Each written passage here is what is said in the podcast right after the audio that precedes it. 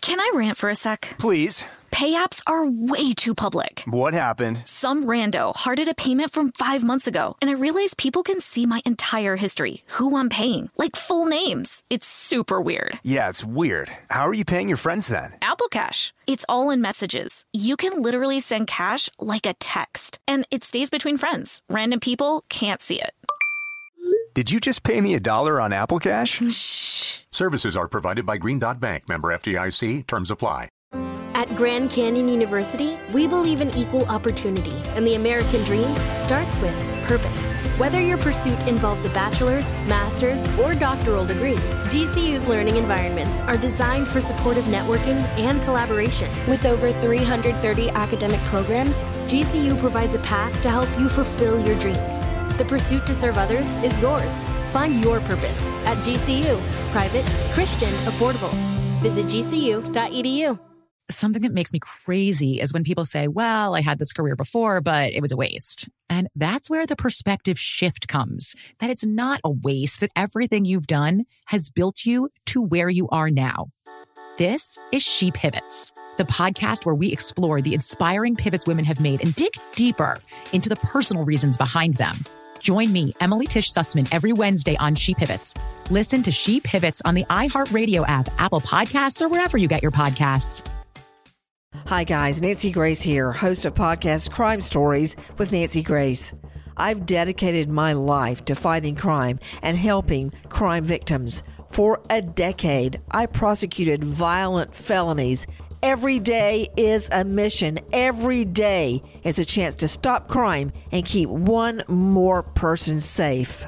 Listen to Crime Stories with Nancy Grace on the iHeartRadio app, Apple Podcasts, or wherever you get your podcast. Ridiculous Crime is a production of iHeartRadio. Darren, Oh, yeah? you know what's ridiculous? Why are we whispering? I don't know. Oh, okay, cool. Yeah, I do know what's ridiculous, Elizabeth. What is it? Okay, other day I learned about a new sport. Okay. This sport I'd never heard of. I doubt you've ever heard of it. I don't know, maybe you get around. It's called worm charming. We're, Yeah. I've not heard. Well, I've It's- heard of it. Uh-huh. Not that sport. It's it takes place in England and the goal is for competitors they, okay, I'll just lay it this way. They're given a plot of earth. It's 3 meters by 3 meters and they're allowed to use a couple different im- implements to try to get worms to emerge from the earth. They're allowed to use a garden fork, you know, like those three finger Yeah, things. yeah. a piece of wood. If they want, they can have a source for music or sound, like a boombox or something. And uh, the judges, they start the timer. They go, "You got 30 minutes, right?" And then the goal is to charm as many worms as they can to crawl up out of the dirt and present themselves on the surface, right? There's only one rule: no digging, right? Now the idea is that uh, you know you can use various techniques to create vibration. That's what all the sound stuff is for, the wood and everything. And then the vibrations drive the worms insane and they have to like, they're like, stop beating on that two by four and they crawl out of the earth, Yeah. right? Now, if you can guess, how many do you think is the world record for worms charmed out of the English soil in 30 minutes time? How many do they put in each bin? It's a three meter by three meter plot. And it's just thick with them. No, it's just normal earth. They don't put, they don't put any worms oh, in. it's not like Just in a whatever- box somewhere. No, it's just, no. Oh gosh, I don't know. Forty-five.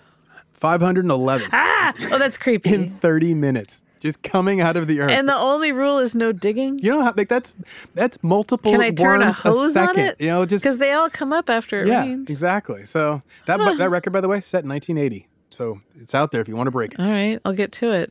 Ridiculous, huh? That is really ridiculous. I gotta. I kind of want to know how it came about, and then I kind of don't. I do. It's England. That's how it came about. Well, speaking of England, Oh, you good got some for segue. me? Yeah. Um, you know what else is ridiculous aside from worm charming? um, a couple things. Yeah, lay one on me. Fifteen dudes stealing a train. Yeah.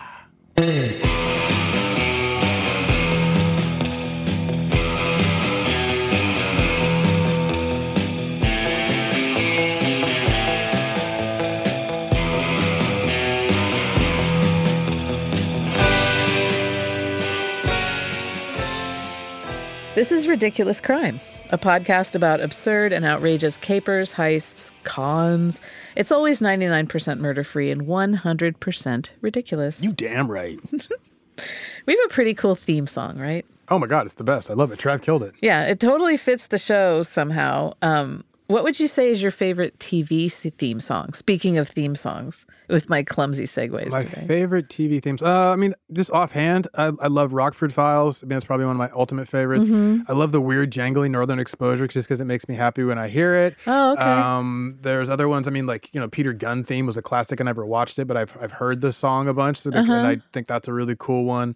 Uh, I'd probably say I don't know. Let's go with uh, Rockford Files being my favorite. yeah, that makes sense. I like That Boardwalk harmonica. Empire. I don't know that one. It's a jangly. Oh, really? It's like piano. No, it's a electric guitar. Oh, Boardwalk Empire. huh. Anachronistic. Yeah, I wouldn't have But expected it's, that. it's a good song. Um, it's uh, no lyrics, instrumental they call it. Ah, just the way you'd like it. well, there are a lot of robberies on Boardwalk Empire. Nice segue. I'm working on all my news segues right now. They're spanking sharp and clean.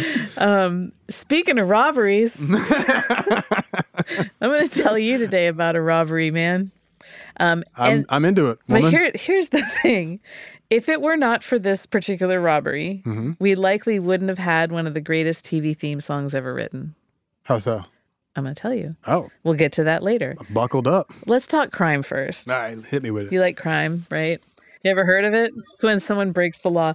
Uh, let's talk robbery. Dude, let's- um, you've told me about train robberies before, right? Yeah, yeah. Totally. know- Billy Miner, Yeah, exactly. Billy Miner, robbing trains in the Old West. my dude. Um, so, what, but when we hear about train robberies, we like we think of the Old West. yeah, totally. Like the James gang and people on horses Mm-hmm. with rifles and like, pull off that train. Yeehaw! The train robbery I want to tell you about today happened in 1963, Oh, wow. and it happened in the United Kingdom. I'm liking this. I am just breaking all sorts of stereotypes when it comes to train robberies. So, So, this, wait, were horses involved? uh, steel horses. that Steel they horse rode, I ride? All this. Okay, so it went down in 1963. okay. There used to be this train service called the traveling post office. So mail would be put on a, a train at one end of the country and sent toward London. So, okay, wait a minute. A traveling post op, it makes it sound like it stops and I can go get some stamps if it comes to Brockhampton or whatever. Like, Close. Oh, it really? Is like Well, that? it's kind. No, it doesn't stop. Um, that's So one of it's the a cool mail things. train. Why do well, they call it no, a- but it's not okay. So check this out. So the mail gets put on the train at one end of the country, like not all the way up to John O'Groats north, but like Edinburgh, I'm going to pretend like I know what Glasgow. that is. Is so that's the northernmost point that past on the Northumbria? island, Oh, the northernmost point on the island. We're including Scotland, right? Yeah, Okay. UK, yeah. not England. and then the s- most southernmost is Penzance, where the ah, pirates, the pirates. are from. yes. So they, but they wouldn't take it all the way that That's a far real north. place. I didn't know that. Yeah. Um, they would go up to like Aberdeen is the northernmost point of this. And Okay. they would load up with mail and then they'd head to London or south up. Um, But is- are all of Australia's towns named after towns in England? I mean, there's like Pretty a, not a, much. a single new one. It's, just- like where they got kicked out of. They named it. I know everything. They're like, oh, there's Aberdeen. I'm like, you could have come up with Pretty any name. much. All right. Um, so they they load it up, right? And it's a long distance that they have to go. The train is full of postal workers who are sorting the mail for delivery along the route. oh, that's clever. Yeah, so they and they're picking up mail as they go. So as they pass through these collection points, they would toss out their bags of mail to be delivered to that point, and then they also had like big nets where they would grab these mail Yeah. bags hung from hooks. So the train didn't have to stop; it would just like That's slow down dope. enough. Oh, A rolling sorting center. Yeah, exactly. And so they grab the mail and then they get that and they start sorting it where it has to go. Um, and the staff in the train just like kept sorting constantly as they as they rolled on. In 1963, there were 49 of these trains being used. So this is like a predominant amount of their mail services going this way? I think so. I mean, because like think about how we get mail. If we look at it like the islands the size of the state of California, kind of. Yeah, and also the fact that like Well, we we're bigger. fly our mail across country, and they would Right. just take a train because Yeah. they use trains for most of their Exactly. transport. That makes sense. It's okay, a I'm with beautiful infrastructure they have. So some of the cars would be attached to passenger trains, but most were just dedicated postal trains. it. Okay. Um, and so, like I said, they went between Aberdeen and Scotland and London or Penzance up. Um, and so on these trains, the second and third cars were always special. Now, so listen to like steady up music. Yeah, like the they- specials. it was full of the. Spe- that's how they got their start and Yeah. their name. These were called HVP cars. That's high value packets. Oh, I had no chance not at guessing at that not one. HPV cars carrying human papillovirus. Human papillomavirus. human no, HVP. that was not how they spread that across the country. I'm just gonna give you that one. High value packets. Mm-hmm. Um, packet man. So this is where registered mail, and then most importantly, a lot of cash. th- Those were kept. I'm listening. So normally there'd be about three hundred thousand pounds sterling in that carriage. And in the '60s, that's a ton, right? Yeah, well, it's like seven million pounds sterling today. So seven million bucks rolling on down the tracks. And get me a nice flat. Yeah, nothing to sniff at. In 1963, uh, a postal security officer who was like pretty high up, he tells a lawyer or what they're calling a solicitor's clerk, or as they would say, solicitor's clerk. Clark, Yeah, they do. Isn't that yeah? And they invented the language. Yeah, they did. So we're we're not doing it right. Um, see, he's like, look, I got a line on a heist. Wait, the, Check me out. the barrister, lawyer, no, solicitor. no, no. The security officer for the post office goes and finds a lawyer and is Oh. like, hey, look at me. Why a lawyer? Well, it's not. He's kind of a not good at this. crooked lawyer.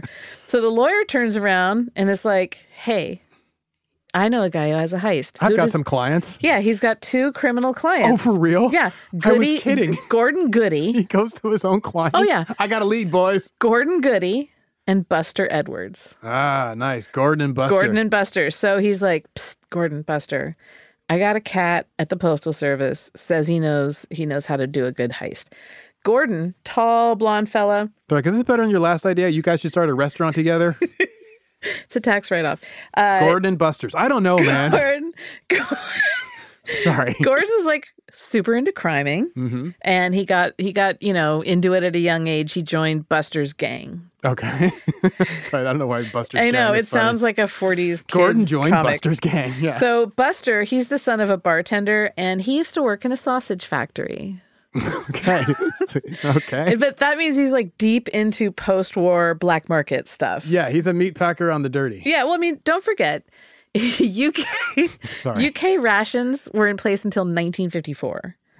Yeah. Wow. So during the war, this whole black market economy comes up and Oh, actually yeah. is So if you driving. want, like, chocolate butter, you oh gotta- yeah, anything. And so that go- you know that continues on during rationing, and then it just like keeps up and it kind of merges in nicely with the pre-existing criminal black market that was it was already there. So This kind of explains those uh, 60s British rock bands' love of American stuff. Like, they didn't have anything. It was the deprivation. They're like, oh my God, I want some blue jeans. I want some rock and roll Exactly. music. Exactly. So, in summary, Buster's a career criminal. I I like it. Now, the security officer, he is known only as the Ulsterman.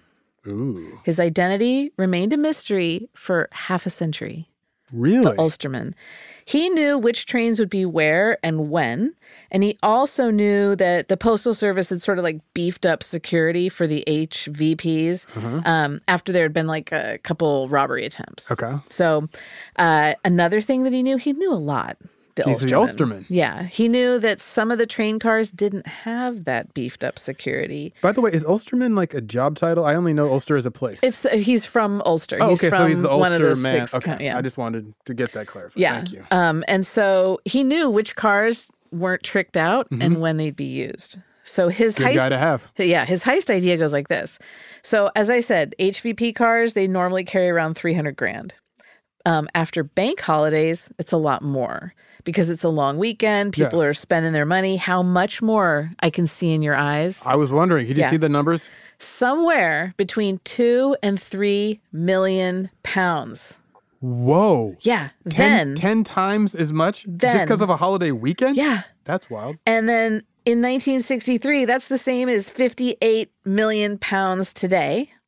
And that's like 65 million bucks, dollars, American dollars. I'll take it. That's a lot. Hot damn. right? So Gordon and Buster, they're like, you know what? That sounds like a good heist. Forget the restaurant business. Count me in. I, you know, Gordon and Buster's can wait. We just, we got to do this. They, they had the bona fides. They're criminals. Mm-hmm. They're part of the Southwest Gang, which is a London crime syndicate. Ah, okay. But they're like, we need a much bigger crew for this. This is a big job. Going to take a big crew. Oh, it's going to yeah. take a big boy to swing this Yeah, bat. you need some Guy Ritchie dudes. yeah. So they go to recruit. They call in Bruce Reynolds and Charlie Wilson. Bruce sort of becomes the leader of the group. He's well known, he's a successful criminal, but you know what? He doesn't know anything about robbing no train. Huh. So he's just like I, Charlie Wilson, the other guy. He's known as the silent man. He's a dangerous guy, a bad man. That's what they say about the silent ones. Mm-hmm. So they got those two in place. They locked them in. The next batch that they pick up were members of the South Coast Raiders. I love these names. That sounds like like a weekend warrior motorcycle club that Sounds ride. like a girls' soccer team that my sister Who played knows? on. Sounds like they ride Harley Fat Boys and wear like brand new leather vests. Yeah, and, the South and Coast the Raiders. balding ones wear bandanas folded all tight over the tops of their heads. Everyone's sweaty. Everyone's wearing white Kirkland 11s. You see this? Oh, Do you completely. see this? They like stop for beers and they stand by their bikes. They got their fingers hitched Yeah. in their belt loops. They're waiting for their lunch table. They're gonna order jalapeno poppers, like hands down. One's gonna order chicken fingers. There's another who's like, "I'll take a salad" because his cardiologist. They want to is talk to his. some young guy. Hey, what you riding? That's the South Coast Raiders. totally. But Got it's you. actually just kidding. It's an English gang in the '60s. So they had actual train robbers in their in their crew. Okay. Jim Hussey, Oh, a nice. real Hussey, Tommy Wisby, and Bob Welch. I'm hoping there won't be a quiz later. No, because Thank God. listen, I had to I had to write out a chart when I was doing this, and I wish I were joking. Um, there's also a guy named Roger Cordry. Okay. And he knew how to operate the train signals along the track. Oh, very so good. that's helpful. Yeah. Um, you got to get the train to stop. As I learned when you told me about Mr. Miner, that I thought that they were just jumping on the train while it was moving, and then they got to figure out where they're going to jump. Yeah, so apparently they have to stop these trains. Um, Some even like to sidetrack them. Yeah, there you go. Well, Jimmy White, he was in charge of uncoupling train carriages. Oh, there you go. There it is. Boom, boom. That's his specialty. Um, then there's Ronnie Biggs. Good name, He's Ronnie a Biggs. he's a prison pal of Bruce's. Um, Ronnie connected them with a guy named Peter, who also was called Stan Agate. Peter. I don't know why they gave him that name, Stan, Stan Agate, Agate. Whatever. It's like maybe it's like a you know the agate is a rock. So yeah, maybe it's like you he's know, hard as a yeah. rock. Who knows? Who cares? It's like Bob Granite. Bob Granite. So Stan Agate, he's a train engineer. He drove them suckers, whatever. he's the prime guy for this. So they pick up more dudes, lots of rude dudes Mm-hmm. piling in. And on top of that, they get to 15 guys on the core heist team. There are associates out there who are helping with other logistical things. but We have 15 guys. It's a lot of mouths to keep silent. Uh huh. So they figure, okay, we're going to rob the train on August 8th, 1963. It's the one going from Glasgow to London's Euston Station. oh, I've been there. So it leaves Glasgow, the Deer Green Place. That's literally what Glasgow means. by Deer the Green way. Place? Yeah, in, in Celtic. Deer Green Place. I'm learning all kinds of stuff today. So it's so uh, educational today. So they leave in the middle of the night. Mm-hmm. Woo woo. and uh, the midnight train from Glasgow.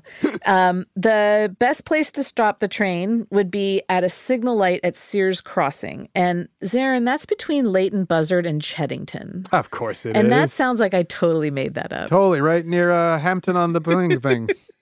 And that is half a mile from Britigo Bridge. Ah, of Britigo, course. Britigo Bridge. Um, and, and, that's a- fairly on the lane. And that's like 40 something miles north of London, 11 miles south of Bletchley, made famous by the World War II code breakers at Yes. Bletchley Park. Yeah. I just saw that on the map and I was like, Bletchley. I love that stuff. Geography. Um, so the plan was to uncouple the engine and the HVP cars from the rest of the train and then ditch the 72 postal employees and the 10 other cars Mm-hmm.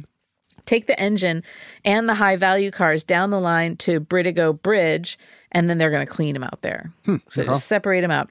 Uh, the new gang, they needed a, a staging area, a hideout, this newly formed supergroup. So they buy a place called Leather Slade Farm. Again, I am not making these names up. wow, Leather Slade Leather Farm. Slade Farm. And that's 27 miles from Britigo Bridge. It's like a nice brick farmhouse, got some, you know, good land around it. Um, they figured that they could like make the cost of the farm back, obviously, with all these millions. So it didn't it's- cost them much. It's an operational investment. Yeah, and it was cheap. So they set up a fake army unit at the farm to disguise their vehicles. Okay. Yeah. They stockpiled supplies. Um, the heist was going to be on a Thursday at um, the very start of the day. And so they planned to like make it a long weekend. They missed the bank week holiday, so they're going to do their own. Um, and they're going to stay through Sunday so that um, they would be able to kind of like lay low and then disperse. But if you're going to stay that long, you know, they needed snacks. they need stuff like that. So they stock up. Uh, before the heist, they went out to the signal light at Sears Crossing and they covered up the green light with a glove. They shoved a glove right up in there. Okay. Just, sh- just crammed a glove. Out of all the right things, in the, a glove. Zarin, they just shoved a Uh, glove. Why do you keep making that gesture? I just want you to understand they just shoved a glove oh, right I in the got light. it. I, am feeling it Are now. we clear? We're clear. Yeah, that glove's up there. It's not coming it's, out. it's pretty. It's and they're pretty tight. Um, so then they get a big old bag, battery, a big one, Big okay. and they plug it into the red light so they control the red light. All Oh, right. All right. They control the vertical. Um, they go down the track and then they stretch a huge white sheet across the rails Mm-hmm. uh, to signal a stopping point, like you know, stop here to get to Britigo Bridge. Okay. It's just like you know their own communication thing. Now they just wait. All they got to do is wait. Um, are you on the? It kind of looks like you're on the edge of your seat right now. I'm probably going to fall soon. So Okay. Let's cool you off with some ads. Just get you fully back in the seat. When we come back from this break, I'm going to tell you how it went down on that fateful August night. oh, I can't wait.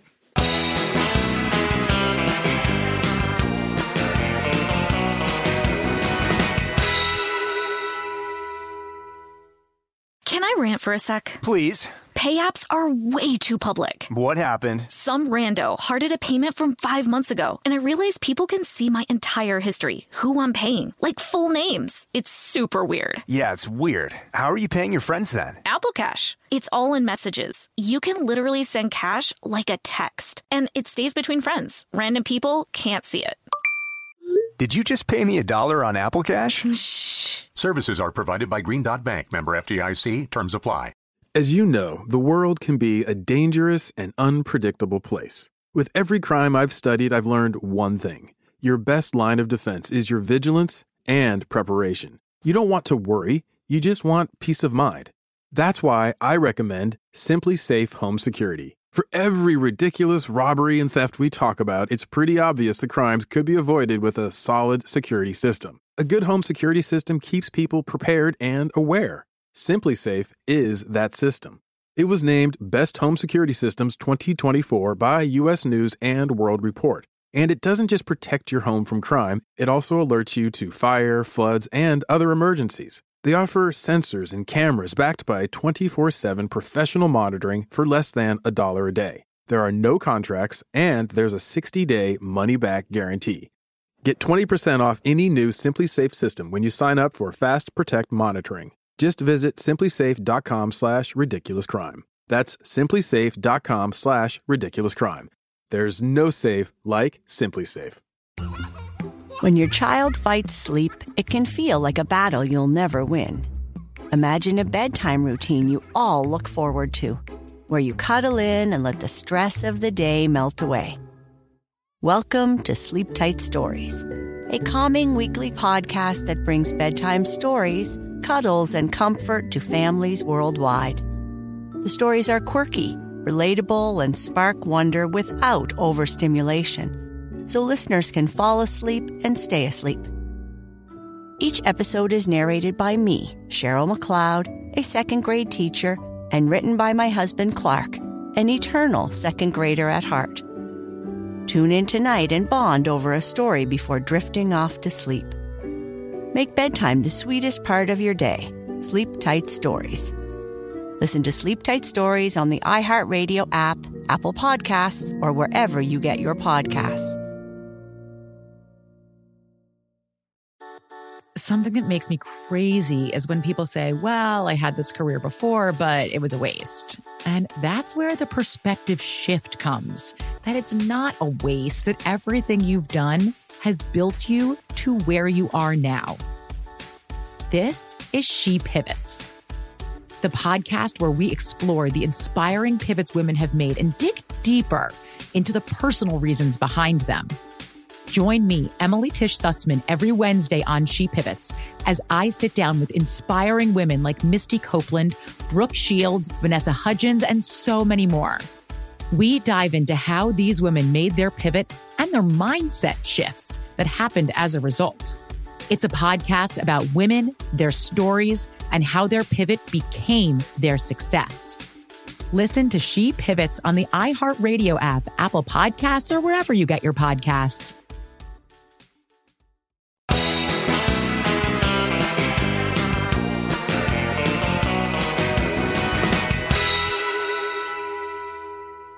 Zarin, Yes. when we left off, our impromptu gang, 15 guys, I didn't do it. they had everything prepped.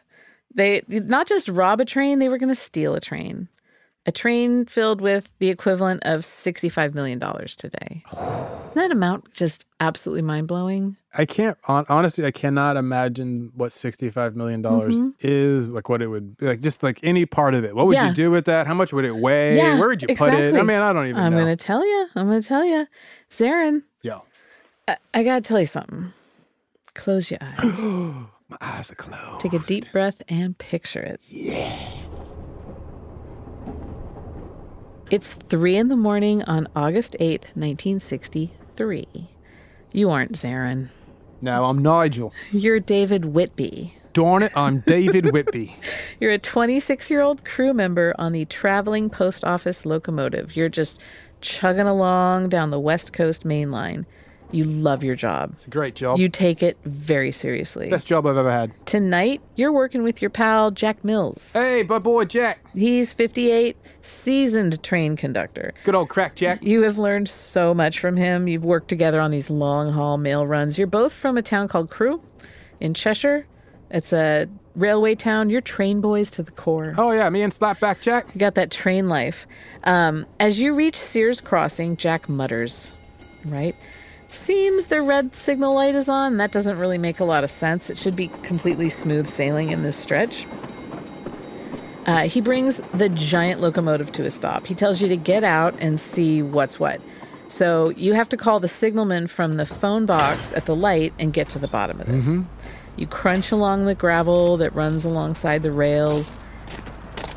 You reach the phone box, lift the receiver, and you see it. The phone line's been cut. Blimey. What you didn't know is that all the phone lines in the immediate vicinity had been cut.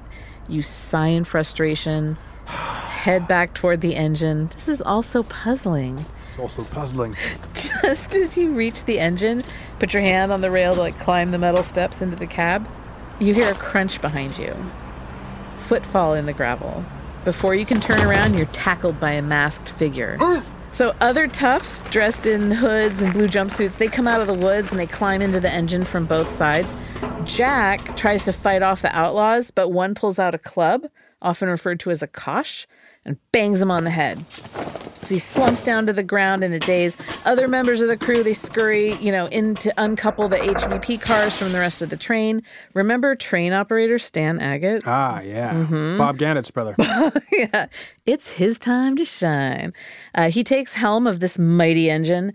He sits at the controls. He looks at the various knobs and levers. He sighs.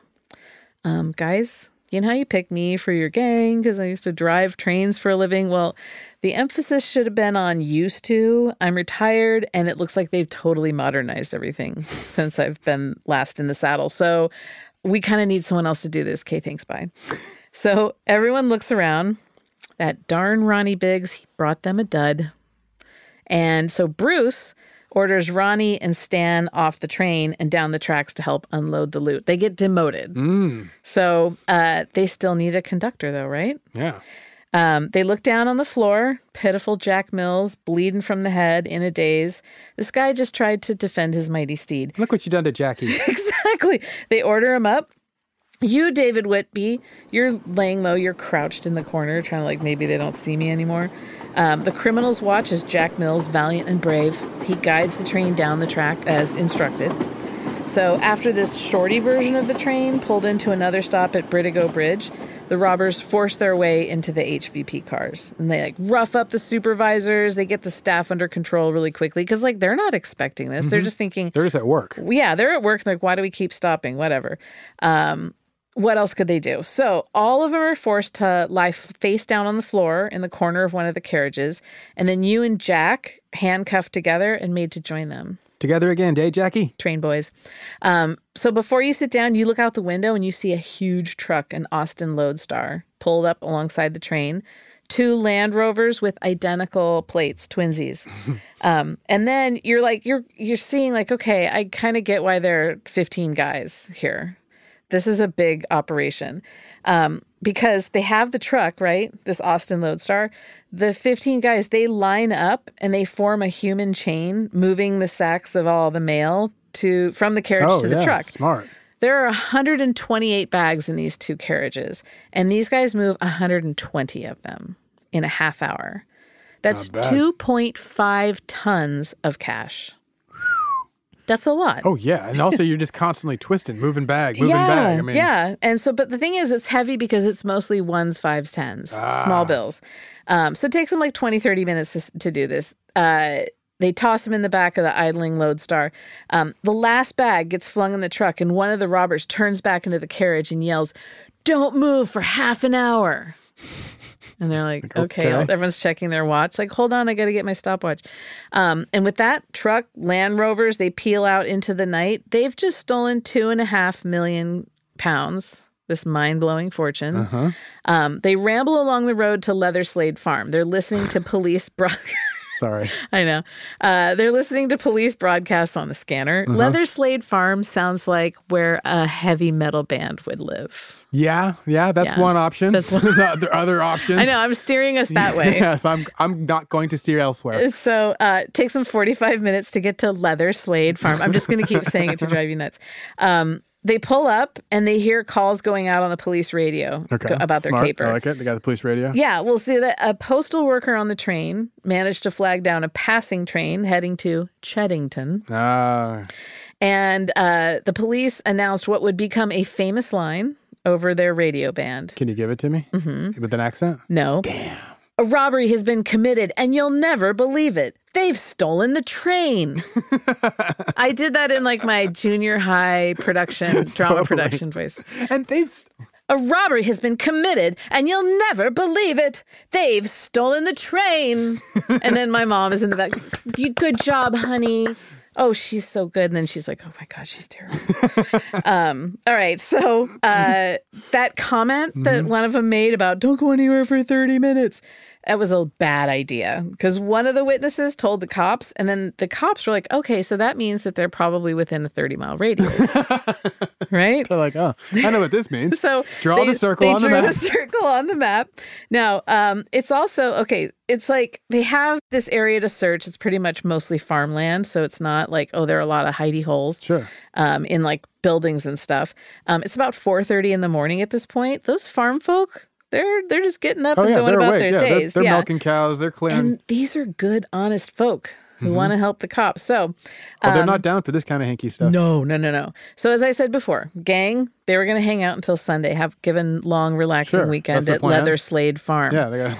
And that's kind of a bad idea now. It's crap. Uh, so they were like, you know what? Let's leave tomorrow, Friday. Let's get Okay. out of here. so that whole witness information thing, that became a problem too, because you, David Whitby, you saw the truck and the two Land Rovers With the matching matching plates, and you right. passed that on to the cops. Of course you You did. damn right, I did. Yikes Uh, for them. I did, it, I did it for Jackie. That's right. You got to keep him in mind. Um, so they're working out this plan about how how are we going to get out of this farm. They split up the haul. That's like first and foremost. Let's let's divvy up this money. So they wound up doing sixteen shares. They're 'cause- going to take the time to count out tons of cash Uh-huh. in small bills, Oh yeah, and they're on the well, run. that's the whole point. They have to if they're going to scatter, they have to each take their little chunk. I don't recommend They it. get about hundred and fifty thousand pounds each. Okay. and that's you know three and a half million a guy today Mm-hmm. Yeah. that's a lot that's of a money big chunk of change. but it's also small bills Yes, it's yeah, al- that's also a lot of weight. yeah volume wise and then they divided the remaining 10,000 up into what they call drinks. Have you ever heard that term? no. It's like little bits for those who are the side associates who Yeah, helped Is that a out. British crime term? I don't know. It, maybe it Never comes from heard Hmm. like it. getting their beaks wet. I love that phrase, a by the good one. way. Get your beak wet.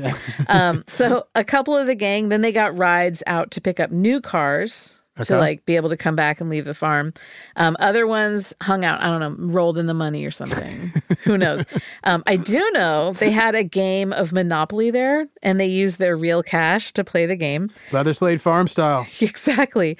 Um, now, uh, they're on the edge because not only are the cops looking for them, but they start hearing these low flying RAF planes.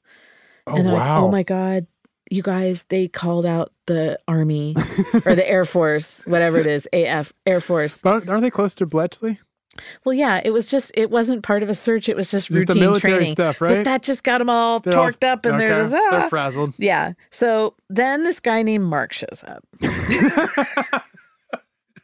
I'm sorry, that's amazing. Mark. And then Mark arrives. and there's Mark. hey guys, it's Mark's, me, Mark. Mark's got a couple guys with him. He's they've brought vans. I like to believe that Mark is a really friendly Canadian. Well, like in every article I've read about this, Mark's name is in quotation marks. and that's like, you know, because it's probably not his name, but it makes me laugh because it's so generic, right? Like, you have this thing about how you can get into any party if Mm-hmm. you just say that Josh invited you. yeah, or Scott. Yeah. Mm-hmm. Josh or Scott, like they told me to come. Yeah, I'm, I'm with Scott. I'm Josh. Everyone knows some Joshes. Yeah. Yeah, Mike. Mike's a good one. Mike's a good one. I Certain think, parts of the country, Eric works. or in the South, Trey. Trey, you're That'll one for get the you South. in. Cody. Cody, Those oh, yeah. two entry points. Caleb will help a lot. These I think days. Mark's like a d- like Mark's a dark horse on this. Yeah. You know, like it's. I I you wouldn't know, use Mark or Gary. These are not names anymore. I'd be No, pulling. well, I mean, then we get into generational things like now, like younger generations, it's going to be like Madison told me, or Caitlin. I was with Brooklyn in Ireland, and they said, "Who do you know what was here? what's Gwyneth, Manhattan. What's Gwyneth Paltrow's kid? Egg. Apple. Apple. Yeah. There it is. How do I know these things? Yeah. I didn't want to know them. I want to secrets. forget them. Keep your secrets. Anyway, Mark. So Mark, he's brought in by that original lawyer All right. who connected the Ulsterman with all these clowns. Yeah. Mark's job was to come in and clean the place of any Oh, trace of the gang. Mm-hmm. He's Mr. Wolf, the Harvey Keitel role. and then he's supposed to set the whole place on fire. I like it. he's Thorough. going to burn down Leather Slade Farm. Yes. So on Friday, the robbers they get in their various vehicles, and much like the last scene in Ocean's Eleven, they like scatter off one by one into the night. Very nice. Well played. But let's go back at the train on Thursday morning. Chief Superintendent Malcolm F- Futrell. Say that one more time. Fu- fu- fu- Futrell. Malcolm Few Few Few. I like the laser fight in the middle of his name. he, he later played a stormtrooper. if I can see why. uh, Chief Superintendent Malcolm Futrell. Pew, pew, pew. Pew, pew, Of the Buckinghamshire Police Criminal Investigation Department. Sure. Pew, pew, pew. He was on the case. He was there, Zarin. He looked around Should have at the... sent out the flying circus. Well, hold onto your pants. Oh boy. He looked around at the chaos and he's like, I need Scotland Yard and therefore I need the flying squad. yeah, They're my here, baby. dudes! The I don't, this boys is the most are you'll back. ever hear me be excited about the arrival of police. the flying squad. This is like right before they go crooked too, like early 60s. Remember it was like late 60s, early Yes. Mm-hmm. 70s. They went all Serpico. Okay, so they start a grid search. They Nice. get right on it. Border exit points are alert, like, alerted, like all the ports. Mm-hmm. Um, the postmaster offers a reward, quote, to the first person giving information leading to the apprehension and conviction of the persons responsible for the robbery. So, like, first in, you get some money. oh, not like free stamps for the rest of your life. They're like, you get six books of stamps, and You're- they're not the forever kind. and you get to pick. he he went on the radio and he said, the first person giving information leading to the apprehension and conviction of the persons responsible for the robbery. That's how he said it. Oh, I gotta take a, break and thespian. gather myself. Thank you so much. Uh, when we get back, I'm gonna tell you just who that first person was.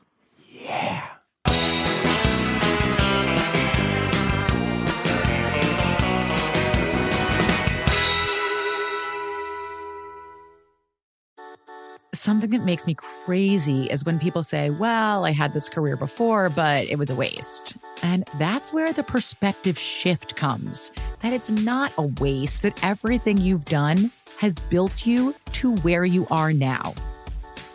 This is She Pivots, the podcast where we explore the inspiring pivots women have made and dig deeper into the personal reasons behind them.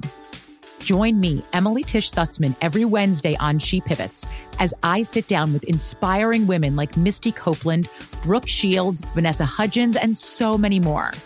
We dive into how these women made their pivot and their mindset shifts that happened as a result. It's a podcast about women, their stories, and how their pivot became their success. Listen to She Pivots on the iHeartRadio app, Apple Podcasts, or wherever you get your podcasts. Parents, ready to discover a new educational and interactive podcast for kids? Join Stories for Kids by Lingo Kids, where episodes are packed with fun activities. Right, Elliot? Oh, yes! We learned how to recycle at the beach. That was great fun. Callie, what do you say? It was.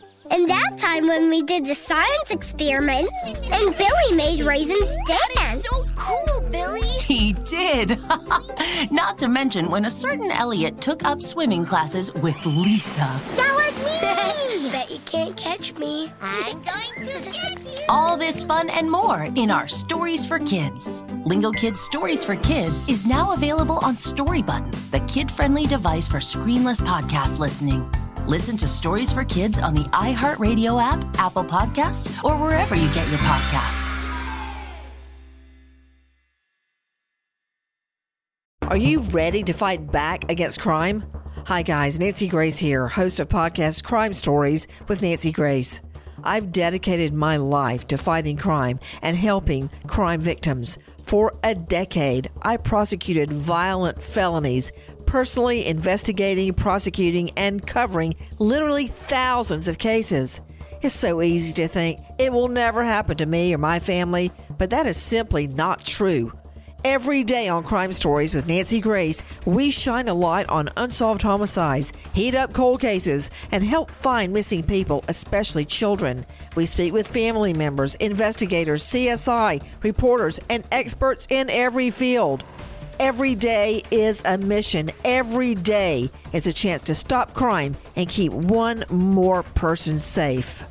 Listen to Crime Stories with Nancy Grace on the iHeartRadio app, Apple Podcasts, or wherever you get your podcast.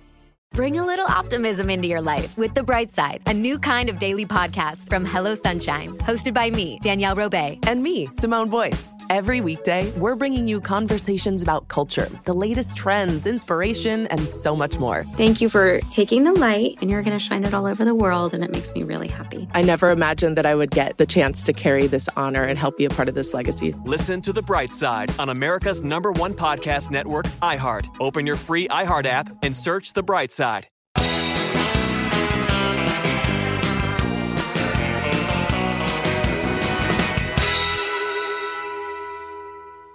All right, Zarin, we're back. Those are some nice ads. Whew, tasty. I love them. Some of Do you those love were- them? They were fresh. They're so good. I mean, where's my wallet?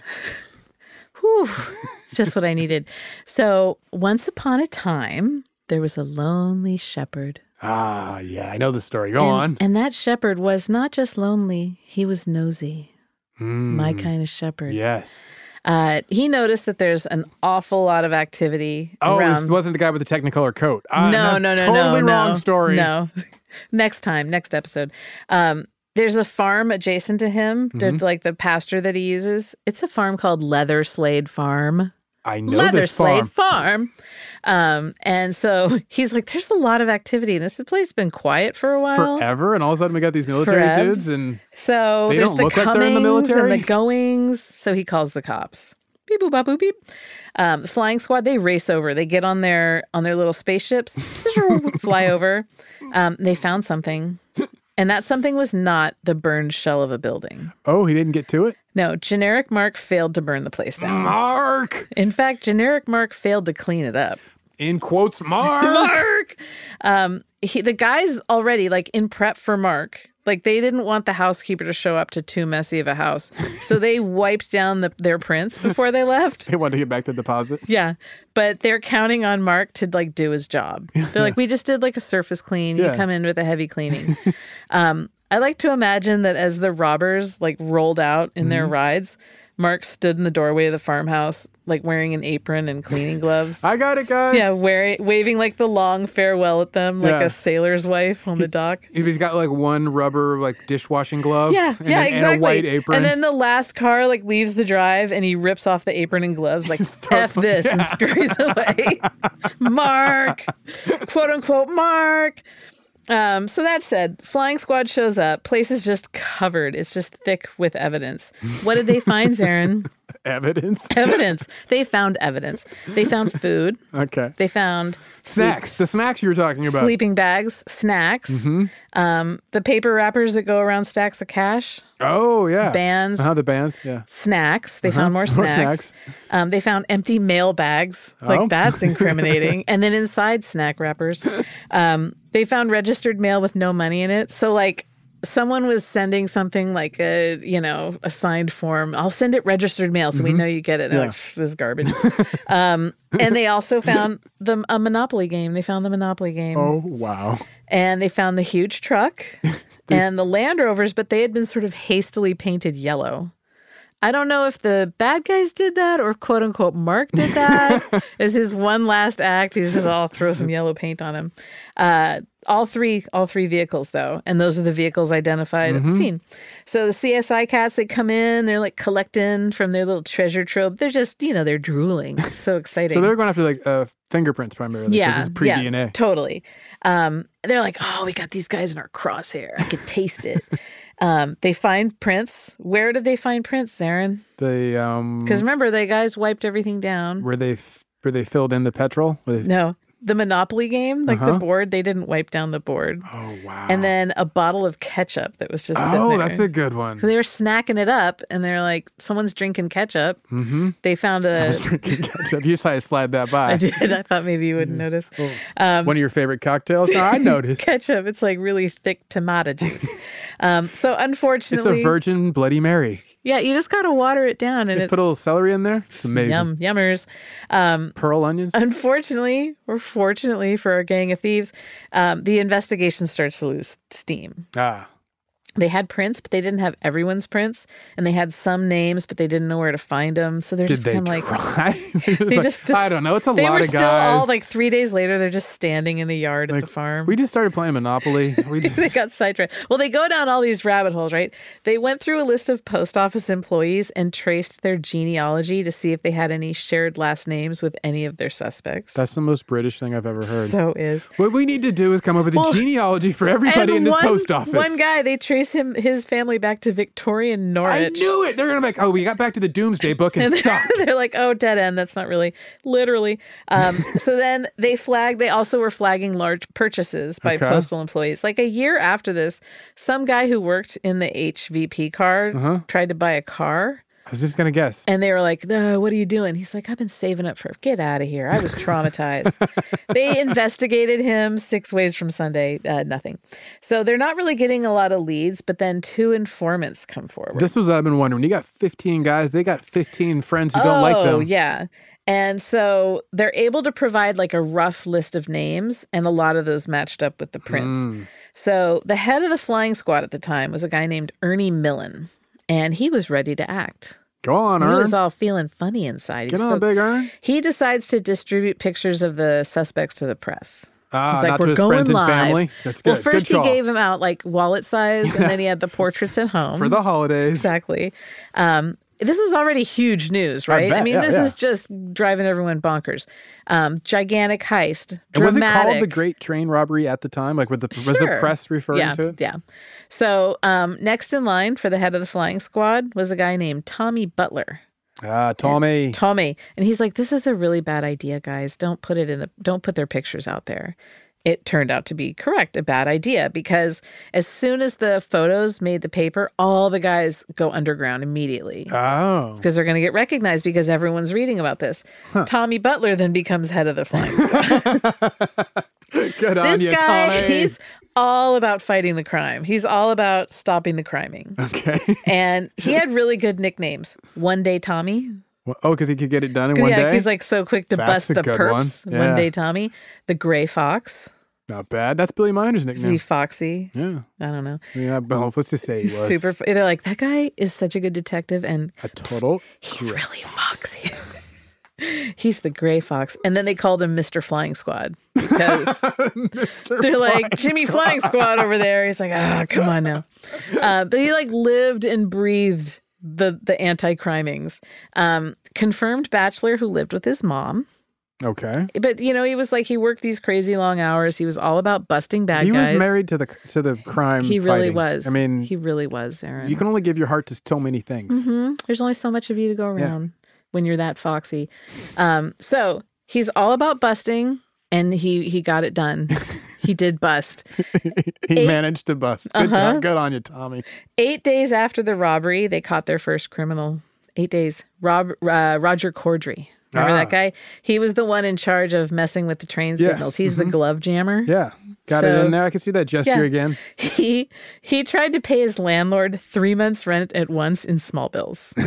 now she was the widow of a cop, so she immediately calls the police. She's like, "Something is hinky." And then a few weeks later, that lawyer who connected the Ulsterman to the crooks, Mm-hmm. he gets caught. The lawyer gets popped. Mm-hmm. Oh, so he was already sus. Oh yeah, totally. Okay. And so, like slowly but surely, the police nab six more. Yeah, of they the got crew. him. They got the group. Yeah. Eight of the core crew and a few hangers on, they stood trial in 1964. So the next year, media sensation. I bet. They had to move to a bigger venue to accommodate all these crowds. One of the cases was dismissed because of like fumbling with evidence and procedure and the I don't know whatever. They Okay. let, and then the other seven get convicted and they got 30 years each. Whoa. 30 years. For a for robbery. a robbery. Nobody got but hurt. it was like the magnitude of the robbery. Sure, sure. But still, Well, Oh, don't they and- have a standard? Well, what, something I thought was interesting in a lot of the um, documentaries that I watched about this, they would mention like how bad they felt that they not bad, but that it was they realized it was such a bad thing to be stealing from the queen. Why? Well, come on, dude. I know they're She's English and I know they very- love the queen She and was all. a very special gal. I get that. But would they have felt that, that way about, say, the king? Or is it just her Sure, in particular? Like the crown. So I the should crown. say the crown. Yeah. but I they just- said it with a sort of affection for the queen. It seemed like the, that affection was reserved Mhm. for her in a way that we haven't seen. Yeah. for Well, and I don't others. think we're going to see it coming up. Okay. So Charlie Wilson, he's another one. The silent man. Remember Ah. the bad, bad man? Yeah, oh, yeah. He gets a 30 year sentence, but he managed to escape from prison. Something you'll like there. Charlie Wilson's personal war. I knew, I knew that was coming. I was so excited. Sorry. Three men busted in and got him out of prison in just three minutes. That set some sort of record, right? Um, from there, he, he goes to Paris and gets plastic surgery. Good place so to good. do it. Yes. Then he goes to Mexico. He's doing every cliche you can think of. and then from there, he goes to Quebec and he becomes like a pillar of the community. He's just involved in a bunch of stuff. Scotland Yard, though, eventually tracks him down, brings him back. He has to serve out the rest of Get his out. sentence. Yeah. Um, then he goes back to criming after that and he gets killed in a drug deal in Spain in 1990. Oof, and a bad drug 1990. deal. Yeah. So he's, you know, he's up in years. And Your last moments are like, no, two for fives. You know, that sucks. Yeah, yeah. Well, it, it, that's what happens. Um, so then, like Charlie, Ronnie Biggs, he also escaped from prison. Uh, Ronnie Biggs, that name sounds familiar. he well, he kind of snuck out with some other guys who had planned an escape together. He just was like an escape stowaway. He's like a shadow. Like, Yeah, I'll just go he's with like, you guys. "Doo-doo-doo," Like a fare evader on the subway who slips in with a person. Anyway, um, he's also, he wants to be like Charlie so much because he then goes to Paris and gets plastic surgery. Ooh I la guess I'm la. with you fellas. Yeah. Um, and then after that, he goes to Australia and then goes to Brazil. And there's no extradition Yep. treaty with Brazil. And at that time, Britain. they're a dictatorship, if I believe. well, they, they can't get, they can't So I'm saying they're not Yeah. doing anything. You're not Uh-huh. getting No, he's able to just go live his life and celebrate his journey out in the open. ah Rio. Living his best life. While he's there, he produced tracks for the Sex Pistols. What? hmm That's amazing. And then when he's 71, Uh-huh. he goes back to England after he had a couple strokes. Like, Why are that's you- not funny. Why are you laughing then? The way I said it, a couple, like, you Couple know, strokes, yeah, just knocked him out, knocked got- a couple got strokes, those and then it was done. all, all right, I'm heading home. Um, he knew he could be arrested, but then um, he said he wanted to, quote, walk into a Margate pub, Margate pub as an Englishman and buy a pint of bitter. And buy a pint of bitter. We keep coming across this with the people who get away. They fake They their want death, that and they home want is calling them. home, and they want their Mhm. sense of their life, and Yeah. it's worth everything. Uh, exactly. It's really something. So as soon as he gets off the plane, he's arrested. course. He doesn't even get a pint of bitters. No, that ain't Um, happening, man. Like no. why? You just okay. You could have that sent to you. Yeah. They have they. You you know you robbed the mail card. You know Uh-huh. they ship things. So he they he goes back, serves out the rest of his sentence. He gets denied Hmm. parole at one point, and then he gets compassionate release at the age of eighty. So, because he was on his last legs. Then we got Gordon Goody. Ah, Gordo. Gordon. He was one of the original seven arrested. He got out of jail in 1975 when he was 46 years old. Changed his name to Dave and opened a restaurant with his friend Buster. Yes? Yes. Yeah. Um, so before he goes in, though, before he goes into jail, he gets this friend Mhm. and has the friend like entrusts him with the riches. Like he gets this friend. He goes and he made I got a friend, He guys. made a friend. He went down and Mom, to Mom, the I made a playground. friend today. uh, no, he gets a friend of his and is like, "I'm going to entrust you with my riches." Okay. and you know, get you're in charge of my affairs. I hope you test that friendship first. And so then, um, the f- you know he says like, "You gotta make a promise to me," and that friend loyal. Really? Yeah. Total pinky swear promise. Oh, I totally. like it. And Gordon gets out and he's rich. Gordon's got cash. He moves to Spain and just cools out. Everybody needs a friend like that. Mine, right? 2014, two years before he passed away, he participated in a documentary called A Tale of Two Thieves. It's pretty good. Hmm. Um, it's worth watching just for Gordon because Okay. he's such a character. Um, it tells his story, but the most important part is that he finally reveals the name of the Ulsterman. Oh. Mm-hmm. Can you give it to me? The guy had never been caught or named. Gordon spills the beans that it was a Belfast born postmaster named Patrick McKenna. Oh. Now, what's funny in the documentary is that they have to call in all these like researchers and investigators because there are too many Patrick McKennas in the 32 counties to narrow it down. So, but they solve the mystery. So they, you know. Hi, Patrick. But what about the other guys you're asking me? I I, wa- can look at that Elizabeth, pleading what look in about your the eyes. other guys? Good question. So Buster Edwards, he starts a restaurant with his new friend Dave that he met uh, with our producer Dave. So um, Buster Edwards, former sausage factory worker, Mm-hmm. Mhm. he took his family and ran off to Mexico. And he did eventually go back home a couple of years later. And guess what? Did 15 years. Couldn't resist the siren call. What, what is it? The food's not that good. The weather's not that it's great. Home. It's just the sense of home. It's amazing. So he gets out and he needs a job, so he starts selling flowers outside of Waterloo train station. like he's a character in Mary Poppins. Yeah, he's like tuppence. Um, there's a movie called Buster, and Phil Collins stars as Buster. Yes. it's about him.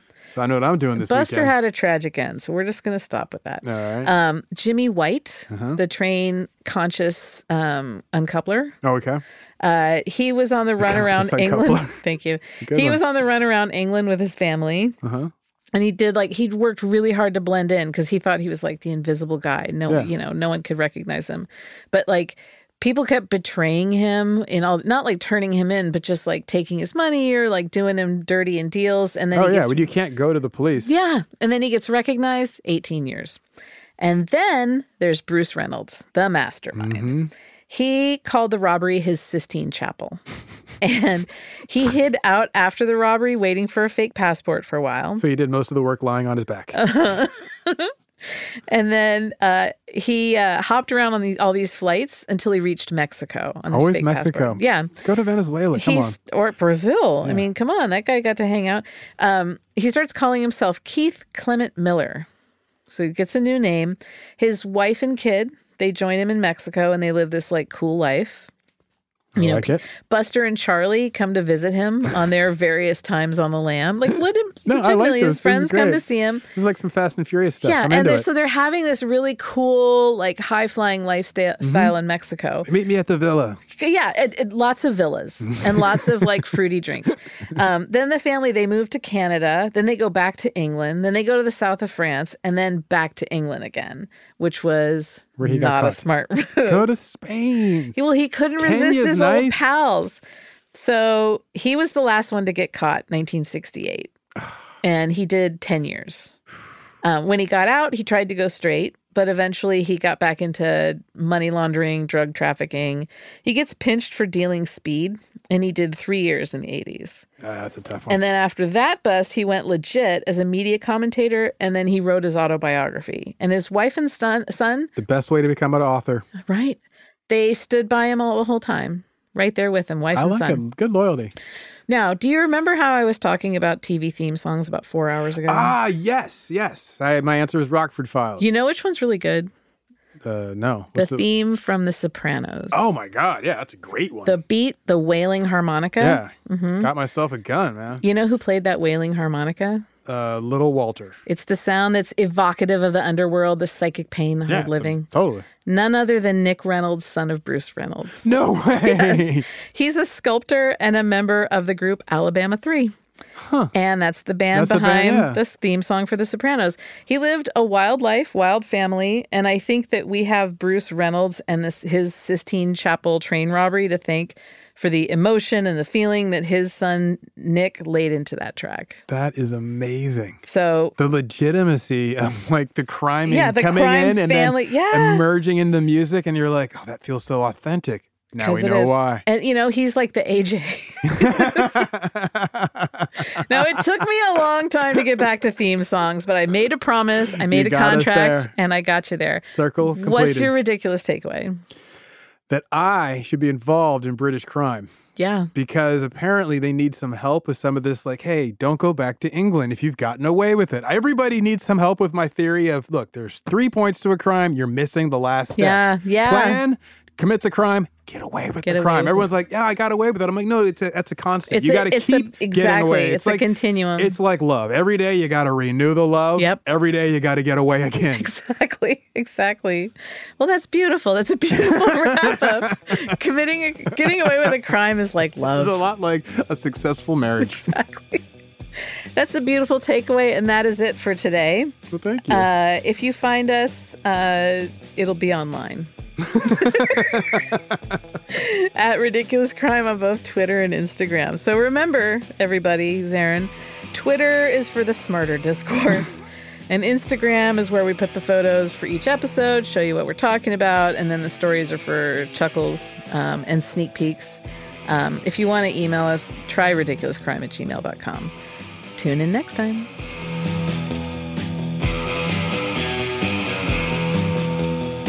Ridiculous Crime is hosted by Elizabeth Dutton and Zarin Burnett. Produced and edited by high value packet distributor Dave Kustin.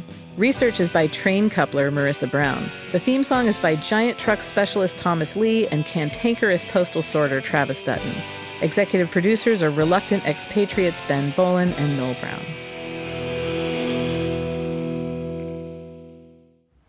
Ridiculous crime.